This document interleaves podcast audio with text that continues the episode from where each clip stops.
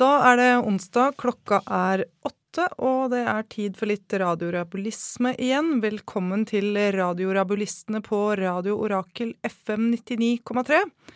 Med oss som tekniker i dag så har vi Line Bliksås, og vi er som vanlig Trine og Nina.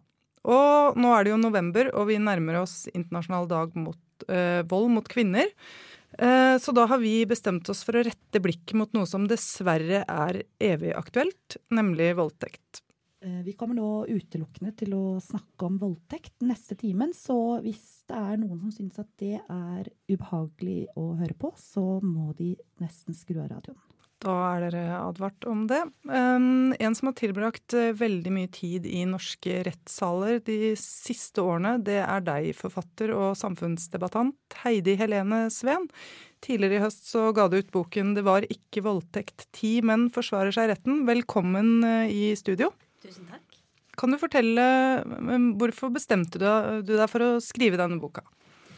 Um, jeg ble veldig nysgjerrig eh, etter å ha skrevet en debattbok som så litt mer på hvordan offentligheten snakker om eh, seksuelle krenkelser og voldtekt, og analyserer medier og kommentarartikler og litt sånn forskjellig. Så ble jeg bare rett og slett veldig nysgjerrig på hvordan er det egentlig Hvordan snakker de om det i, i rettssaker?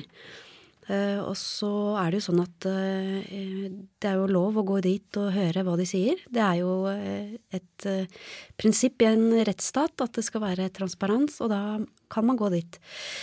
Som vanlig publikummer. Så da gjorde jeg det mens jeg skrev den Såpass må du tåle-boka. Og da ble jeg litt slått i bakken av det jeg fikk høre. Da var det jo Julio Kopseng som satt på tiltalebenken. Og han hadde noen sluggere noen forsvarere som var ganske drøye. Eh, som gjorde en iherdig innsats for å eh, svekke troverdigheten til ofrene i saken. Og, angrep dem på alle mulige måter. Eh, og det var liksom som å, det var som å bli satt tilbake til 50-tallet. Hvor, hvor, de angrep kvinnene fordi disse har jo vært ute en vinternatt før, og Eh, hun der, hun eh, hadde jo sex to dager etter voldtekten frivillig, så hm. Eh, mye sånne kommentarer som kom da fra forsvarsadvokatene, og jeg ble veldig paff over at det var lov i det hele tatt. Mm. Så tenkte jeg at når jeg var ferdig med den boka som jeg skrev på da, så fikk jeg ideen om at kanskje vi, skal, kanskje vi trenger en bok om voldtekt og rettssaker. Mm. Vi skal komme litt tilbake på detaljene og disse mytene som du er inne på her. Men kanskje du kan bare si noe kort om Går det an å oppsummere noen hovedfunn i denne boka? Uh, ja. Uh, jeg ble uh, for det første litt um, um, overraska over å se at måten de forsvarer seg på, er veldig lik. Går, de, fleste går til angrep på den fornærma i saken sin troverdighet. I enkelte tilfeller blir de beskyldt for å lyve, være løgnere. Eh, men det går veldig mye på det, og de forsvarsadvokatene de drar på en måte fram um, uh, ting som jeg stusser over om har noe i en sånn sak å gjøre i det hele tatt. Jeg forstår ikke helt relevansen, som for eksempel uh, tidligere seksuell historie. Hvis, hvis den fornærma har hatt eh, seksuell kontakt med en annen person frivillig tidligere den dagen, for eksempel, så gjør de et veldig stort nummer ut av det. Altså, og, og, jeg tror at, at, mye av det de drar opp av hatten der, det er, det, det er myter, rett og slett, som virker i en viss grad, og særlig da kanskje på legdommere som ikke har juridisk utdanning, eh, og som kanskje ikke er, er så har så mye faktisk kunnskap, da. Eh, og da, da, er det liksom de samme tingene det går på. Og det er jo da at eh, enten så var det en misforståelse, og så, eller så lyver hun. Mm. Og se på han her, han har jo jobb og til og med en kjæreste som er glad i ham. Eh, han kan jo ikke ha gjort noe sånt. Så det er på en måte måte Det er liksom den gjennomgangstonen i, i rettssakene, da, at eh, de forsvarer seg. Og så er det også sånn at det, det, slår meg hvor mye opportunisme som ligger bak, hvis vi skal gå inn på å se på hva, det som skjer i forkant av voldtektene. Eh, og, og, og, tenker at eh, hvis det er, hvis det er eh, Nei, hvis det er misforståelser da som ligger bak, eh, som er veldig ofte det de prøver å forsvare seg med, eh, så lurer jeg på hvorfor skjer de misforståelsene alltid når jentene sover, eller er så fulle at de ikke kan forsvare seg, ikke sant? Eh, for det er jo gjennomgående i, i alle de sakene, nesten. Eh, bortsett fra én, vel, eh, så er det jentene i veldig sårbare situasjoner. Eller altså, de er fulle eller, eller sover. Ja. Eller eh, befinner seg på et sted i byen hvor de ikke er kjent, og det er mørkt, og de er aleine. Mm. Så mm, ja. Mm. ja. For det er jo det her du egentlig skriver om i innledninga di også, at uh, forsvarere nettopp ikke har en plikt til å oppklare forbrytelser. Uh, og så spør du da om dette kan medføre at uh, forsvarsadvokatene nettopp villeder ved å hvile seg på sånne typer voldtektsmyter. Ja. Og det er jo sånn som du nevnte nå. Ja. Ja. Og det, det, det um, syns jeg er påfallende, da. Um, og det, det, er jo helt greit. Jeg, for, jeg forstår at eh, vi må ha rettsprinsipper, at eh, disse forsvarsadvokatene har selvfølgelig ingen plikt til å oppklare saker. Eh, for det er jo noen gang sånn at i, i, en rettsstat så er det påtalemyndighetene som har en plikt, det er politiet og påtalemyndighetene som har en plikt til å oppklare straffbare hendelser. Uh, og det er, det er, jo mange ressurser som ligger bak der, og så har du da forsvarsadvokaten med den tiltalte som står aleine, på en måte, uh, og skal, uh, skal, forsvare seg i retten. Og det kan føles overveldende, det forstår jeg, og da bruker man selvfølgelig det man har tilgjengelig. Og så er det spørsmålet da hva skal være tilgjengelig i en sånn situasjon? er det relevant hvor korte skjørtet var, og er det relevant hvor, hvor Eh, mange sexpartnere de har hatt den siste uka, disse jentene. Ikke sant? Og det, det slår jo inn, da. Ja, eh, fordi flere av de kvinnene du eh, skriver om i boka di, de uttrykker også en ganske stor usikkerhet i forhold til om de faktisk har blitt voldtatt. Mm. eller blitt da utsatt for overgrep. hva tenker du om dette? Nei, jeg tenker det er slående, og det er, man får litt vondt i magen av å lese det. fordi den tvilen som de kvinnene føler der og da, den er så utbredt.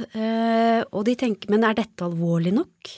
Eh, ikke sant? Fordi at eh, det, eh, kanskje de har den samme forestillingen av hva en voldtekt er, som den som på en måte er veldig eh, om eh, gjør mye ut av seg i populærkulturen. ikke sant? At det er veldig mye vold, og det er en fremmed mann som kaster seg over deg. Når, i, i, ikke sant? Og det er inn i noen busker, og så skjer det noe fælt der.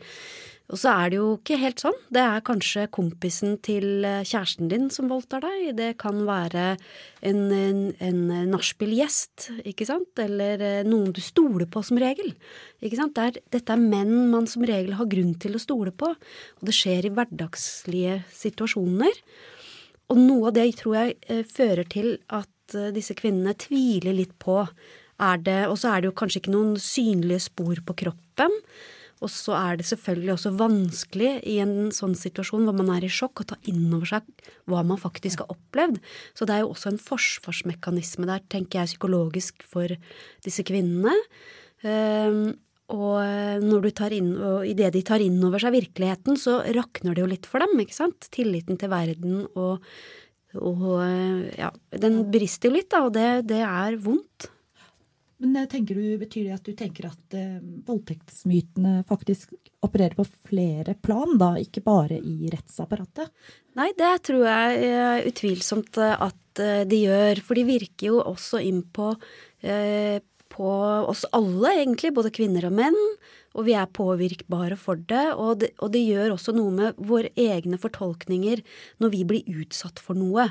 Ikke sant? Fordi terskelen for å kalle noe en krenkelse er eh, tvert imot eh, av det som blir sagt eh, ofte i debatt, den er mm. ganske høy. Og man individualiserer, som det heter. Du tar liksom litt skylda for det sjøl. Og tenker at La jeg opp til dette? Var det Ja, er, han er jo Han var jo så hyggelig mot meg hele kvelden, så det må jo ha vært en misforståelse, sikkert. Mm. Ikke sant? Og så kommer disse tankene, og det tror jeg er helt naturlig. Og da er det jo viktig at vi som står rundt, at apparatet og det profesjonelle apparatet, venner, familie, bekjente, støtter den personen i, en, i den oppfatningen at dette er en krenkelse. Eh, sånt skal man ikke oppleve, ikke sant. Så punktum. Ja, for det er jo et eller annet veldig interessant med de mytene. At det, fordi én ting er jo sånn som du skriver om med rettsapparatet, eller at vi også ser det i populærkulturen eller nyhetene. Hvordan nyhetene dekker voldtekt og overgrep. Mm.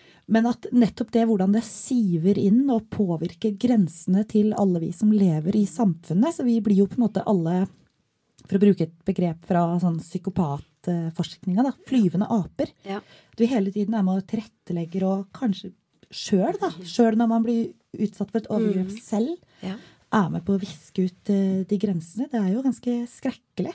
Jeg syns det er skrekkelig, og det er jo noe med sånn Man tenker ikke sant, er, Jeg syns det er uh, påfallende å se hvordan, hvor fort en, man i offentligheten eh, pensler diskusjonen fra en fortelling om seksuelle krenkelser, om det er voldtekt eller om det er seksuell trakassering, over på ja, men eh, var nå dette så alvorlig, da? Men, men hva gjorde du? Er du helt sikker på at du har opplevd det du sier? Har du gjort, har du gjort nok motstand? Gjorde du noe Var det egentlig sånn, ikke sant? Mm. Og, så, eh, og da man Blir man jo utsatt for en, en psykologisk eh, eh, Ehm, effekt som heter eh, gaslighting. ikke sant? Det er noen som forteller deg at eh, du kan ikke stole på dine egne opplevelser. Din egen fortolkning av situasjonen, den stemmer ikke. Du er påvirka av noe ikke sant? her. Du er eh, Dette må du tåle. Og eh, hvis jeg kan bare få gi et eksempel fra mitt eget liv, da, for å bli litt konkret og litt, litt personlig. Um, jeg har jo levd snart i 50 år og vært i yrkeslivet og opplevd seksuell trakassering på jobb uten at jeg skjønte at det var det det var. Mm. Eh, og, det, og, jeg visste at jeg da hadde opplevd noe ubehagelig. Når sjefen min klappa meg på rumpa eller hviska meg i øret på julebordet at 'kan ikke du sove over hos meg i natt', så eh, syntes jeg det var veldig ubehagelig. Og det gjorde noe med min relasjon til den sjefen. Eh, og det ødela mye for meg, og jeg, i den ene jobben slutta jeg. Men jeg skjønte ikke hva det Jeg visste bare at dette er så ubehagelig. Det vil ikke jeg forholde meg til. Men det var mitt ansvar, på en måte. Jeg tenkte ja, jeg får bare slutte, da. Sant? For, sånn at eh, oppi mitt hode så sa jeg jo egentlig bare til meg selv at dette må du tåle. Mm. Eh, det, det, var, det, er ikke noe å si Jeg har ingen å, å fortelle det til. Mm. Jeg, jeg har ikke noe, ikke sant? Sånn er det bare. Han er, han er litt dum. Og så kommer hele denne metoo-greiene, og egentlig i forkant av det så, så, skjedde det også det at jeg skrev den såpass må du tåle-boka, så, så, begynte det å gå opp for meg. Plutselig så kom disse historiene til meg, men jeg begynte å grave i det temaet og, så, og leste definisjoner og andre historier. Så tenkte jeg men det, dette, det hadde jeg helt glemt. At dette har jeg jo faktisk opplevd. Mm. Eh, og så da, da definerer jo jeg de hendelsene plutselig på en annen måte. Uh, og så er det ikke sånn at jeg plutselig da føler meg mer krenka, eller det er plutselig da følelsen av å være krenka kommer, for den hadde jeg allerede mm. da. Jeg hadde bare ikke et språk for den. Mm. Men nå har vi fått et språk for det, og det må vi holde fast ved. Ja. Um, men Heidi Helene Sveen. Uh, når du satt i rettssalen og refererte alle disse sakene, eller skrev alle disse sakene, hva er, det, hva er det som var det mest sjokkerende for deg, og hvordan reagerte de Altså, flere steder i boka så skriver du vel også at uh, noen av de tiltalte kom bort til deg og snakket med deg og sånn i pausene. Ja. Hvordan, hvordan, var denne prosessen egentlig? Eh, det, var, eh, det var veldig tøft. Det var um, ofte at jeg måtte holde tilbake tårer. Eh, det er mye følelser i, en sånn situasjon, og særlig under krysseksaminering og vitneforklaringene. Og den fornærma har jo status som vitner eller som vitne, hovedvitne, da, i en rettssak om voldtekt. Sånn at rettssakene starter eh, da med at den fornærma forklarer seg. Eh, og da kommer de gjerne inn De har kanskje ikke hilst på aktor engang. Eh, det var, det var en, en, overraskende informasjon jeg fikk, at den fornærma ikke hils, kanskje ikke har hilst på aktoren engang. Som er den som på en måte skal føre hennes sak. Eh, de har hatt noen få timer med en bistandsadvokat og kanskje aldri vært i en rettssal før. Og så kommer de inn der, og så skal de fortelle om noe av det mest private og intime de har opplevd, kanskje, og fæle de har opplevd i hele sitt liv. Eh, og det er, det er sterkt, altså. Det er det. Og så er det også tilsvarende sterkt å høre selvfølgelig en tiltalt forklare seg. Eh, for kontrasten blir så stor ofte. Eh, de sitter kanskje der og er litt arrogante og nekter og skjønner ingenting, og, og kanskje de, noen av de drister seg frampå og si noe negativt om den fornærma og sånn. Mm. Uh, og så uh, Ja. Sånn at uh, også, og, sånn enkelte vitne um, Karaktervitner som kommer, og som får lov til uh, Som forsvarsadvokaten har henta, som får lov til å angripe den fornærma på den mest usaklige måten, uten å bli stansa, f.eks. Uh, da, da, da, koker det i blodet mens du sitter der, men også er jeg like forundra over at vi skal, skal ikke dommeren stoppe disse folkene? Mm, og det skjer ikke. Og så skjer det ikke. Vi har valgt oss ut låta 'Hendelsesforloppet' av eh, den svenske artisten Jenny Wilson fra hennes eh, album som heter 'Trauma'. Det kom nå i 2019. Eh, hun slapp jo albumet 'Exorcism' etter selv å ha blitt voldtatt. Det kom i 2018. Og 'Trauma' er da det, an altså det andre albumet hun utgir som tematisk handler om hennes egen voldtekt. Radio Rakel, FM 99,3. Vi er tilbake i studio. Det var Jenny Wilson med 'Hendelsesforløpet', som eh, nettopp eh, kom ut. Vi hørte nylig Vi snakka med Heidi Helene Sveen om eh, boka hennes 'Det var ikke voldtekt', og diskuterte litt voldtektsmyter som fungerer strukturerende, og litt rundt hennes erfaringer rundt å følge disse sakene i rettssaken rettssalen. Men vi har med oss en gjest til her i dag. Velkommen i studio, Patricia Kati. Takk. Du er jo politisk rådgiver i Amnesty International, avdeling Norge. Det. Altså, da jeg vokste opp, så holdt uh, Amnesty på med sånn politiske fanger over hele verden. Men nå jobber dere veldig mye også knytta til voldtekt. Hvordan skjedde egentlig det? Det, har, eh, det, er både en erkjennelse av at uh, vold mot jenter og kvinner er et viktig brudd på menneskerettigheter som stater må forebygge, etterforske og straffe. Uh, og så har det noe å gjøre med at, at, at, normene, forståelsen av hva menneskerettigheter er, det har utviklet seg voldsomt eh, siden den første menneskerettighetskonvensjonen ble vedtatt av FN i 1949.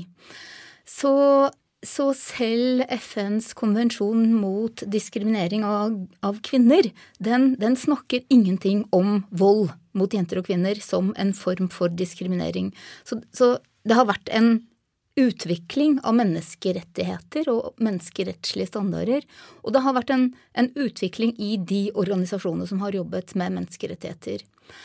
I 2003 startet Amnesty en global kampanje mot vold mot kvinner, hvor vi nettopp tok inn det aspektet at kjønnsbasert vold mot jenter og kvinner er et viktig, eller er et omfattende brudd på menneskerettighetene. Og det er viktig at organisasjoner som Amnesty er tydelige på dette og krever at stater forebygger, etterforsker og straffer alle former for kjønnsbasert vold.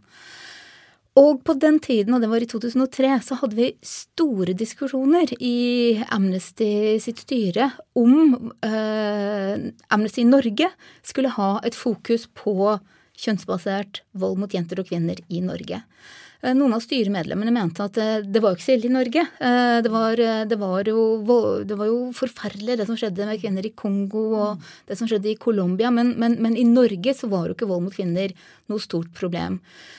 Så for å overbevise dem så måtte jeg begynne å grave fram statistikk om omfang av vold og, og, om konsekvensene. Og det viser jo at omfanget av vold mot jenter og kvinner i Norge er faktisk ganske stort. Nå er det gjort en undersøkelse som viser at nesten hver tiende kvinne i Norge har vært utsatt for voldtekt minst én gang i løpet av livet. Og halvparten var ikke fylt 18 år når dette skjedde. Ja, for det er vel også et av de eh, hovedfunnene, eller en av de tingene som blir presentert i den siste rapporten deres? Ja, vi har jo laget flere rapporter om eh, vold mot jenter og kvinner i Norge, og den siste kom nå i april 2019 og heter eh, Time for Change og handler om voldtekt i de nordiske landene. Vi har et fokus på voldtekt av jenter og kvinner, fordi selv om også gutter og menn er utsatt for voldtekt og andre seksuelle overgrep, så er det slik at jenter blir utsatt så veldig mye oftere. Eh, så forholdstallet er om, omkring 1 til 10. Så det er 1,1 av, av eh, menn i Norge som rapporterer å ha vært utsatt for voldtekt minst en gang, og 9,4% av kvinner. Så, så, i denne rapporten så viser vi jo det som vi kaller for likestillingsparadokset, som gjelder for alle de nordiske landene. At alle de nordiske landene, Norge, Sverige, Finland øh, og Danmark, topper alle likestillingsstatistikker. Men til tross for dette så er jenter og kvinner i de nordiske landene øh, veldig utsatt for kjønnsbasert, øh, kjønnsbasert vold, inkludert voldtekt. Hvorfor er det sånn? Det er, tror jeg, det store spørsmålet. Det er som om likestillingen stopper på soveromsdørens terskel. Ehm, jeg har ingen gode svar å gi. Det er jo et område der jeg tror vi trenger mye, mye mer forskning. Det som er helt sikkert, er at vi må ha mye mer forebygging. Vi må ha et mye mer offensivt, forebyggende og holdningsskapende arbeid mot voldtekt. I denne rapporten som vi snakket om, så skrev jeg kapitlet om Norge og intervjuet i den forbindelsen 14 voldtektsutsatte eh, kvinner. Det som jeg syns var eh, Det som jeg syns var helt oppsiktsvekkende, det var hvor mange av disse kvinnene som, som mange slet fremdeles, hvor mange konsekvenser en voldtekt har hatt mm. for deres liv, for deres utdanning, eh, for deres mulighet til å fungere i arbeidslivet. Og, og, og det syns jeg egentlig får veldig lite rom i den offentlige debatten om voldtekt. Det, det, I diskusjonen om på en måte hvor alvorlig og ikke alvorlig en voldtekt er, så snakkes det mye om vold som om det er blåmerker eller, eller, eller fysiske skader som du får under en voldtekt som er de eneste skadene som blir påført. Men det er jo ikke sant. De aller fleste som har vært utsatt for en voldtekt, de forteller om at de har hatt angst, at de har hatt søvnproblemer, at de har fått et post traumatisk stressyndrom, at de har problemer i nære relasjoner, at de har problemer med å ha sex. Eh, at de ikke klarer å konsentrere seg, at de, ikke, at de har vært sjukmeldt i, i, mange måneder, at de ikke har klart å fortsette studier. Så, så, så, så dette, med, dette, med, at en voldtekt har så store skader, og så mm. mange senvirkninger, mm. tror jeg en er nødt til å fokusere mye mer på, også i forhold til det å få et godt hjelpetilbud.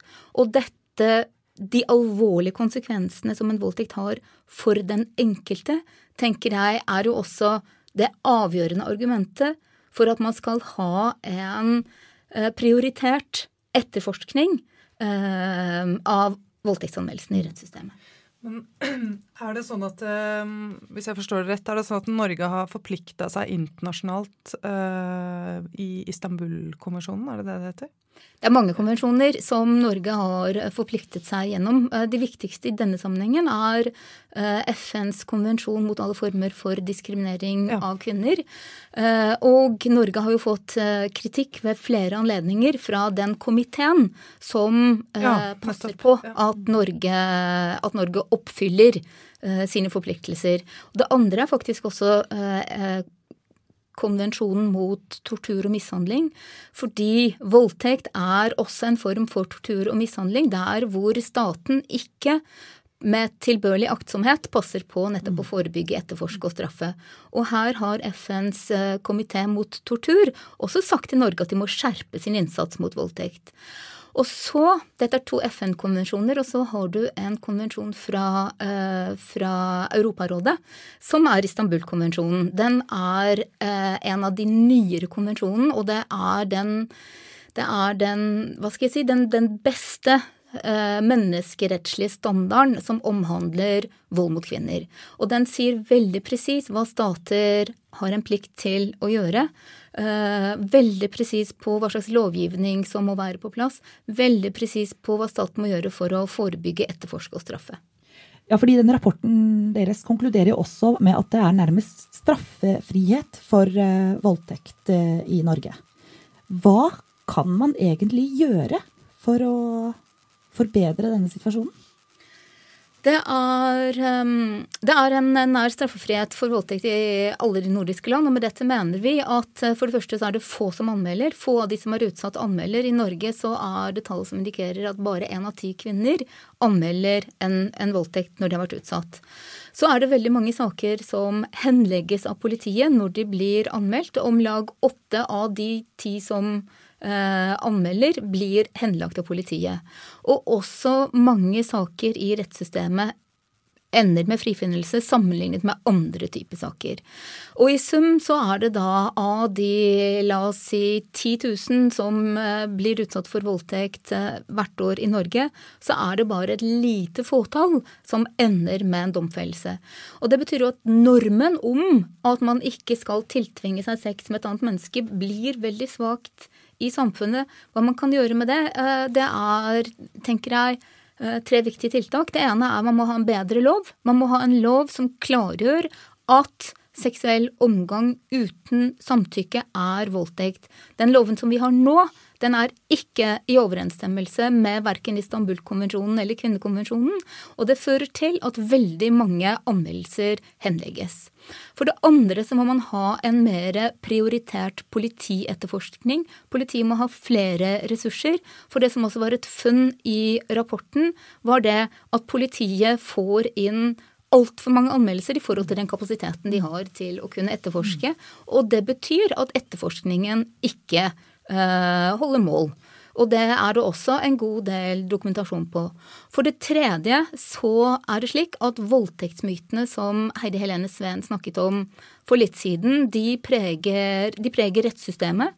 Eh, de fører til frifinnelser fordi man, eh, man, man, man skaper man, man, bruker dem på en måte mot den kvinnen som, uh, som er utsatt uh, for voldtekt. Man, man, bruker dem til å svekke hennes troverdighet, mens troverdigheten til den som er tiltalt, styrkes. Mm. Og, og jeg, jeg, mener faktisk det er veldig viktig at man får en bevisvurdering i retten som bygger på realiteter og ikke på myter. Mm. og og forestillinger, fordommer om kjønn og seksualitet, om eh, kjekke gutter voldtar ikke, eh, og når hun går med et kortskjørt, når hun blir med en fremmed hjem, så får hun som fortjent. Disse mytene skal ikke avgjøre utfallet i en voldtektssak, og derfor må også dommere og andre i rettssystemet få en type opplæring som gjør at de blir seg bevisst disse mytene, hvordan disse spiller inn. Mm.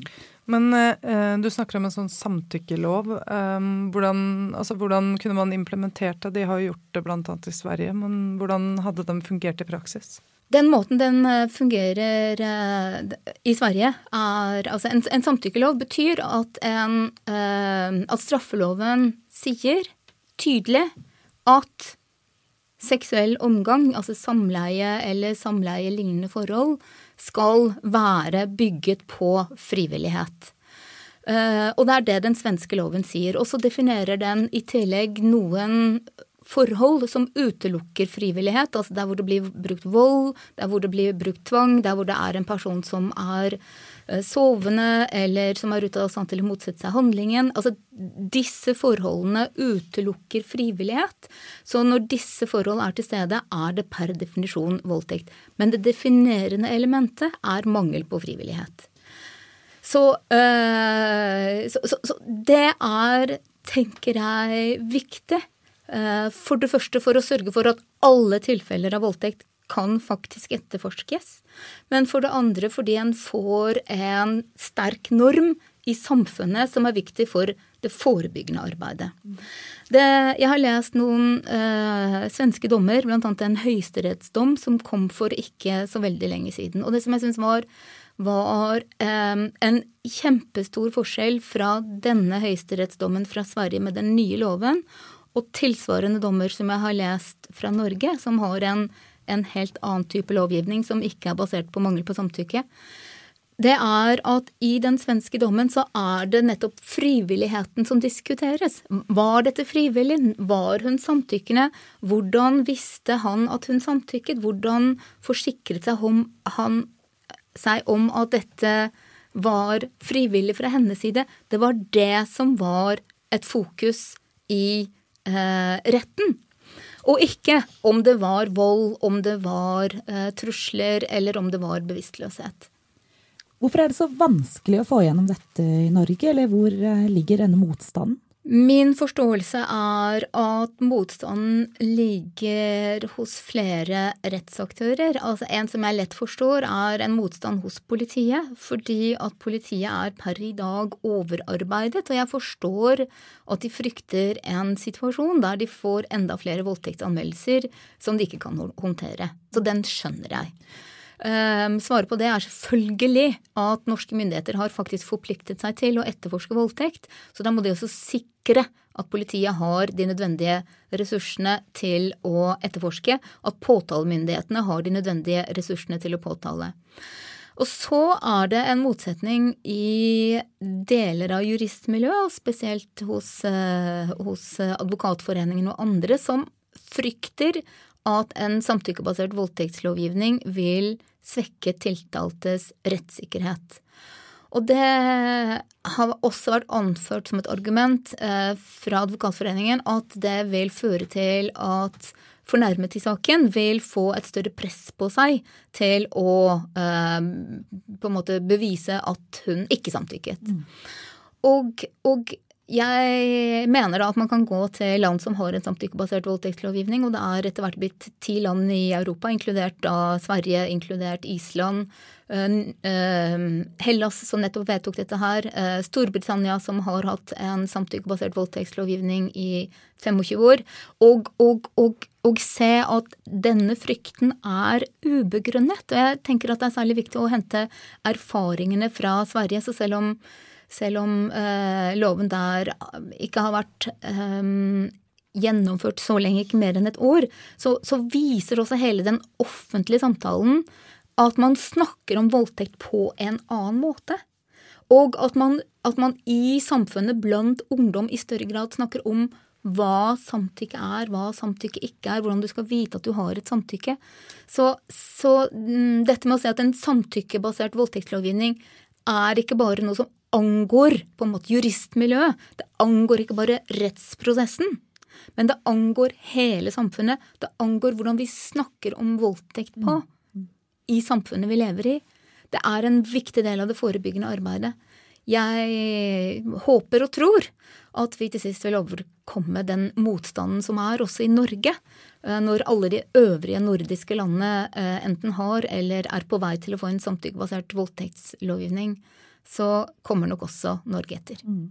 Ja, for det er jo interessant. Du nevner jo Juristforeningen og politienes argumenter, men det er jo ikke de som vedtar lovene. Har de for stor innflytelse på politikerne, da, tenker du? Bare for å presisere hva Advokatforeningen ja, altså, unnskyld, ja. ja. Juristforeningen og Advokatforeningen er to forskjellige. Ja. eh, um, Uh, og Juristforeningen har så vidt jeg vet ikke tatt uh, sånn sett stilling. Nei, jeg bare lurer på, er det sånn at uh, hvorfor har de, har de, for stor innflytelse på politikerne? Hvor, det er jo politikerne som vedtar loven. Ja, altså um, de har i hvert fall en stor innflytelse i Justisdepartementet. Og um, i 2013 så fremmet daværende justisminister Grete Farmo et forslag om en innføring av en samtykkebasert voldtektsbestemmelse. Og da var det et, et flertall av høringsuttalelsene de ga tydelig støtte til dette. Men de på en måte store juridiske aktørene, altså inkludert, inkludert de uh, institusjonene jeg nevnte i stad, Advokatforeningen, uh, de aller fleste politidistrikt um, uh, og andre, de uttalte seg mot.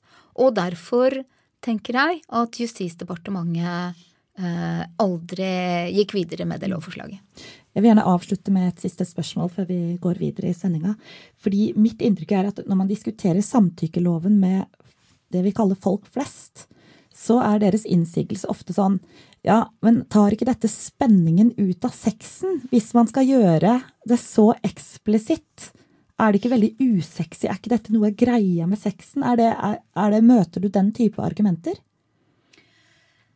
De type argumentene møter jeg også, og eh, det, det, syns jeg er på en måte et veldig rart argument. Jeg, syns det er eh, veldig rart også fordi jeg møter de jentene, de kvinnene som er utsatt, og som bærer med seg kostnadene som et overgrep har for resten av livet.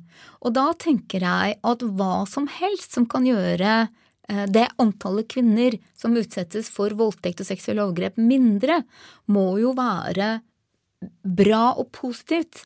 Eh, selv om det skulle gjøre at det er litt mindre pirrende uh, i ditt seksualliv. Det er det ene. Det andre er at jeg tror ikke noe på det. Uh, men, men, det blir jo sånn, her kan man jo synse fram og tilbake, det er ingen som har noe fasit her.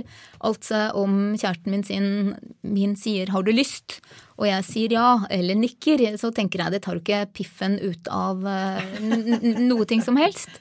Eh, eh, og eh, for den unge gutten på 16 som skal ha sex for første gang og er litt usikker på om den jenta som han har flørtet med hele kvelden, virkelig vil, så tenker jeg at det kan være helt avgjørende viktig at han har lært at det er helt ok å spørre når han er i tvil. Ja. Er det ok om jeg spør nå om vi kjører en låt? Jeg vil gjerne høre Jenny Wilson med Low High. Radio Rakel, FM 99,3. Vi hørte eh, Low High med Jenny Wilson. Du lytter til Radiorabelistene fra Oppgulp forlag, og i dag snakker vi om voldtekt. Så hvis det er et tema du syns er ubehagelig, så må du skru av radioen nå. Med oss i studio så har vi Heidi Helene Sveen, forfatter av boka 'Det var ikke voldtekt', 'Ti menn forsvarer seg retten', og Patricia KT fra Amnesty. Ja, Heidi, vi hørte jo nettopp eh, Patricia snakke om denne samtykkeloven. Er dette et tiltak du kunne støtte? Ja, jeg er veldig for en samtykkelov. Jeg tror at eh, det finnes en restkategori, eh, og kanskje en ganske stor en også, som ikke fanges av loven i dag, av voldtekter. Og jeg har En av de sakene jeg skriver om i boka mi, tror jeg ville hatt kanskje mye større sjanse for et annet utfall hvis det hadde vært en uh, samtykkebasert uh, uh, voldtektslovgivning som, som, som, ikke krever at det må være samtykkeutelukkende momenter, sånn som det er i dag, da, som f.eks. tvang, bevisstløshet eller vold. for det finnes jo tilstander som ikke innebærer noe av det, men som allikevel deg, forhindrer deg fra å motsette deg en, en, voldtektshandling. Og det blir jo ikke fanga opp av loven, og det syns jeg er et stort problem. Eh, og jeg skjønner ikke egentlig motstanden. Jeg er enig med Patricia at eh, den motstanden som man ser fra enkelte fagmiljøer, eh, den føler jeg Eller min, min vurdering er at den ikke har grunnlag i, i virkeligheten. Så du tenker ikke at det er utfordrende med tanke på den tiltaltes rettssikkerhet? Eh, jeg klarer ikke å se at det skal være det, fordi terskelen for å bevise at det faktisk var en voldtekt, eh, er minst like høy. Eh, kanskje vel så høy i eller i en sånn sak, fordi at det, skal mer til av bevis fra den fornærmedes side for å kunne slå fast at det har vært en voldtekt, uten at det var vold, tvang eller rus til stede. Mm. Ikke sant? Sånn at og, og, og, man krever ikke mindre bevis. Og det er heller ikke sånn at en tiltalt at det snur bevisbyrden. Det er fremdeles ikke sånn. Det er påtalemyndigheten som skal bevise at det har vært en voldtekt uten samtykke. Mm. Eller altså en seksuell omgang uten samtykke. Altså De rapportene både fra boka di, men også fra rapporten til dere i Amnesty, altså det ser jo ut som det er forferdelig lett å voldta noen. Er en samtykkelov noe som du, du var jo litt inne på det. altså Vil det faktisk kunne hindre folk i å voldta? Eh, jeg håper det, fordi jeg tror at det gjør at vi får en annen samtale, en annen offentlig samtale om hva en voldtekt er, og hva en voldtekt ikke er. Og den første gangen jeg selv begynte å tenke rundt eh, norsk lov, var når jeg snakket på Bjørnholt skole. Skulle holde flere foredrag om voldtekt for ungdommene der, og de spør selvfølgelig hva sier loven. Og så skulle jeg prøve å forklare loven for ungdommer på 15-16 år, og, og, og sette den opp som skille mellom det som var overgrepet, og det som var den gode seksualiteten. Og poenget er at det er helt umulig. Fordi når du begynner å si at hvis du vil ved hjelp av vold, tvang, eh, tiltvinger deg sex, eller hvis du har sex med en som, som er bevisstløs eller ute av stand til å motsette handlingen, så sier ungdommen ja, men hva er tvang, hva er trusler, hva er ute av stand til å motsette seg handlingen? Det, det fungerer ikke kommunikasjon med, med, med ungdommen, og dermed så blir ikke loven en norm i samfunnet heller. Men, så jeg endra på det, og deretter så begynte vi å ha ganske systematiske foredrag for russen med utgangspunkt i at voldtekt er sex uten samtykke. Er det den uh, Nei er Nei er nei-kampanjen vår som vi har kjørt siden 2013. Og den er jo kjempepopulær, og alle skjønner den, og alle vet tenker jeg Alle unge mennesker som er, uh, har vært russ i Norge siden 2013, har det innabords at uh, sex uten samtykke er voldtekt, og det skal du ikke gjøre.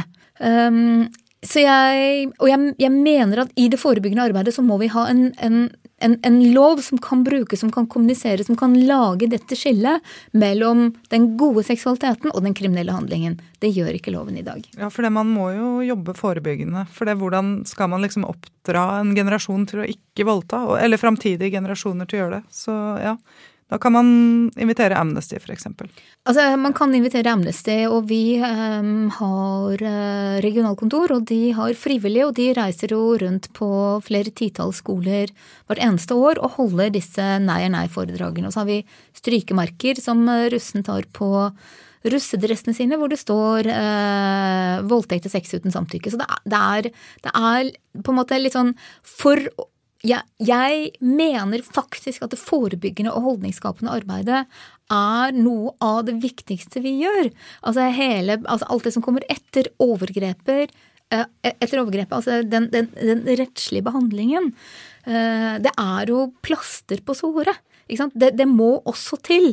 Men vi må få ned omfangstallene tenker jeg, nummer én. Vi må få flere av de som er utsatt for voldtekt, til å kontakte overgrepsmottak eller fastlege fordi en sliter med alvorlige traumer eh, som trenger behandling som er tunge å bære aleine. Og så er det dette tredje at hvis du har en, eh, en, en, en norm som loven setter, men som ikke blir virkeliggjort gjennom eh, rettsapparatets håndtering, så blir det en veldig svak norm. Og dermed så mister den jo også sin kraft, ikke sant. Så vi må sørge for at voldtekt etterforskes og iretteføres på en ordentlig måte. Vi har jo snakka veldig mye om disse voldtektsmytene, og også vi ser jo hvordan disse voldtektsmytene fungerer på så veldig mange nivåer. Og vi hører også liksom popsanger, eh, Justin Bieber med liksom alle disse tekstene som er sånn Just get you drunk and get it done, liksom. Ehm, men altså, disse mytene fungerer jo på så mange nivåer. Også sånn som du snakka om, Patricia, at eh, folk ikke får riktig oppfølging. Men også nettopp disse mytene som ligger implisitt i at vi faktisk trenger en sånn samtykkelov. Så lurer jeg på, liksom, er dette egentlig bare voldtektsmyter, eller er det også liksom kjønnsmyter? Altså myter om kjønn? Ja, det er det i aller høyeste grad. Det er jo en, en gang sånn at uh, et nei er jo ikke alltid et nei for mange, fordi at uh, jenter de uh, er opplært til å være litt tilbake. Om de skal være litt tilbake. Ordentlige jenter, de holder litt tilbake. Så selv om de sier nei, så mener de antageligvis ja. Hvis man bare pusher litt på, så kommer det ja til slutt. Uh, og den ser vi jo igjen overalt. Og den er det jo den, det er jo en forestilling som lever i beste velgående. den ser du mye av i populærkulturen. F.eks. ved, ved sånne romantiske komedier hvor, hvor, eh, hvor eh, mannen, han som har hovedrollen, han, bare han står på lenge nok, så får han sin drømmekvinne til slutt, selv om hun ikke ville i mm. starten. ikke sant? Og så er, blir det gjort til noe romantisk, mm. og sånn skal det være. Og så er det også det, for eksempel, selvfølgelig den om at, myten om at menn de som er skikkelig menn, de får mange damer. Ja, altså de er veldig kåte hele tiden? De er veldig kåte, og de får eh, damer. Og eh, de blir sett på nok i Kanskje i yngre miljøer så er det nok eh, litt sånn høystatus blant gutta at den som får flest damer, eh, er den kuleste, ikke sant, og som har litt status i hierarki og sånn, og så blir han et forbilde for de andre. Eh, og så blir det en sånn maskulinitetshandling, ikke sant. Det, det bekrefter eh, din maskulinitet hvis du kan få damer. Eh, og hvis, du, hvis de ikke vil gi seg hen, så får du jo liksom ta dem, da. Mm. Ikke sant. Og så er det jo bedre å be om, tillat, bedre om be, til, tilgivelse enn tillatelse, på en måte. Og det tror jeg gjenspeiler seg uh, i i også du, du, finner igjen disse holdningene som uh, i, i voldtektsstatistikken, rett og slett. Jeg tror det er uh, Ja, det har jo noen sånn tragiske utfall i boka di også, i forhold til at de jentene ofte tenker at hvis de bare er med og spiller med, så blir utfallet litt bedre. Altså jeg tenker Det også er jo noe som fungerer på så mange nivåer. Ja, det er jo en overlevelsesstrategi, hvis det er det du tenker på. Altså, hvordan man oppfører seg under, altså rett og slett under en voldtekt. Når det går opp for deg at nå eh, blir jeg eh, voldtatt. Eh, og så kan man da spille med, ikke sant. Det, jeg si at ja, men jeg, jeg jeg er flink til dette, kan, du trenger ikke bruke vold fordi jeg, du får det nå, bare se, jeg Ikke sant, jeg ligger mm. rolig og vil du at Ikke sant? Sånn. Og det, det er vondt å lese, det er vondt å se, det er helt forferdelig, og det verste er at det blir brukt da mot dem i retten seinere eh, som bevis på at de samtykka. Mm. Eh, og da er det jo fare på ferde, tenker jeg, ikke sant, og så er det eh, veldig eh, viktig da at de som sitter ved dommerbordet, om det er legdommere eller juridiske dommere, at de da gjenkjenner den Eh, det, det, det, er rett og slett en ufin hersketeknikk, syns jeg, da. Å bruke det mot jentene når du ser at utgangspunktet var at ikke det var frivillig. Mm. Så jeg tenker at vi trenger massiv myteknusing mm. på veldig mange nivåer her. Mm. Ja, og så er det en, en, myte som er veldig veldig viktig, som spiller veldig mye inn i forhold til de kvinnene som jeg intervjuet til Amnestys rapport om voldtekt, og det er dette med at du blir ikke voldtatt av kjæresten din. Mm. Uh, det som både forskning og politistatistikk viser, er jo at de fleste blir voldtatt av en person de kjenner. Mm. Ja. Uh, mange av de kvinnene jeg intervjuet, ble voldtatt av kjæresten eller partneren sin. Mm. Og for særlig de unge, de som var de som, var, eh, de som ikke var fylt 18 år, så var, var, dette med at de ble voldtatt av kjæresten, det var så uvirkelig at de ikke forsto at de var voldtatt før det hadde gått lang tid. Og dette var, eh, dette var vonde voldtekter. For flere av dem var det første gangen de hadde sex. Eh, for en av dem skjedde det på toalettet på en videregående skole. Um, en, for en annen så skjedde det hjemme, men, men, de fortalte alle hvor utrolig smertefullt det var. Men det var kjæresten deres. Mm. Og du blir ikke voldtatt av kjæresten din. Du blir voldtatt av en fremmed, en du ikke kjenner, i en mørk park. Mm. Så, så, så, så, denne erkjennelsen om at, eh, at eh, skal vi forebygge voldtekt, så må vi snakke om voldtektsmyter, men også om voldtektsrealiteter. Ja. Og det er nettopp dette med at de fleste voldtekter blir begått av en person som en kjenner. Mm. Ja. Vi nærmer oss dessverre slutten av programmet, men vi har et eh, helt avsluttende spørsmål til begge to. Finnes det håp i helvete? Ja, det tror jeg det gjør. Ja, det tror jeg det gjør. Og jeg tror løsningen eh, ligger der hvor Patricia har vært inne på det, at vi må styrke rett og slett eh, lovgivningen. Og politiet må få flere ressurser, og så må rettsvesenet eh, bli mer proffe og mindre tilbøyelig til å være mottagelig for voldtektsmyter. Det er alltid håp, tenker jeg. Uh, og, og, det er nødvendig å holde fast på det. Eh, fordi ellers så blir man jo veldig deprimert og lei seg. Vi i Amnesty har jo ført en kampanje for en samtykkebasert voldtektslovgivning i seks-sju år, og det som jeg ser er at vi har ikke fått loven, men vi har endret samtalen. Så vi, vi har endret samtalen i offentligheten, så nå snakker vi om skal vi ha en samtykkebasert voldtektslovgivning eller skal vi ikke ha den. Så jeg tror vi kommer der. Tusen takk til eh, Patricia Kate i Amnesty og forfatter Heidi Helene Sveen. Du har hørt et program med Radiorabulistene på Radio Orakel FM 99,3. I dag har vi snakka om voldtekt, eh, og vi tenker da å avslutte med en eh, låt av Lady Gaga om voldtekt og overgrep. It happens to you. Tekniker i studio i dag har vært Line Bliksås og Trine og Nina er Radiorabilistene og ønsker alle lytterne en fortsatt fin onsdag.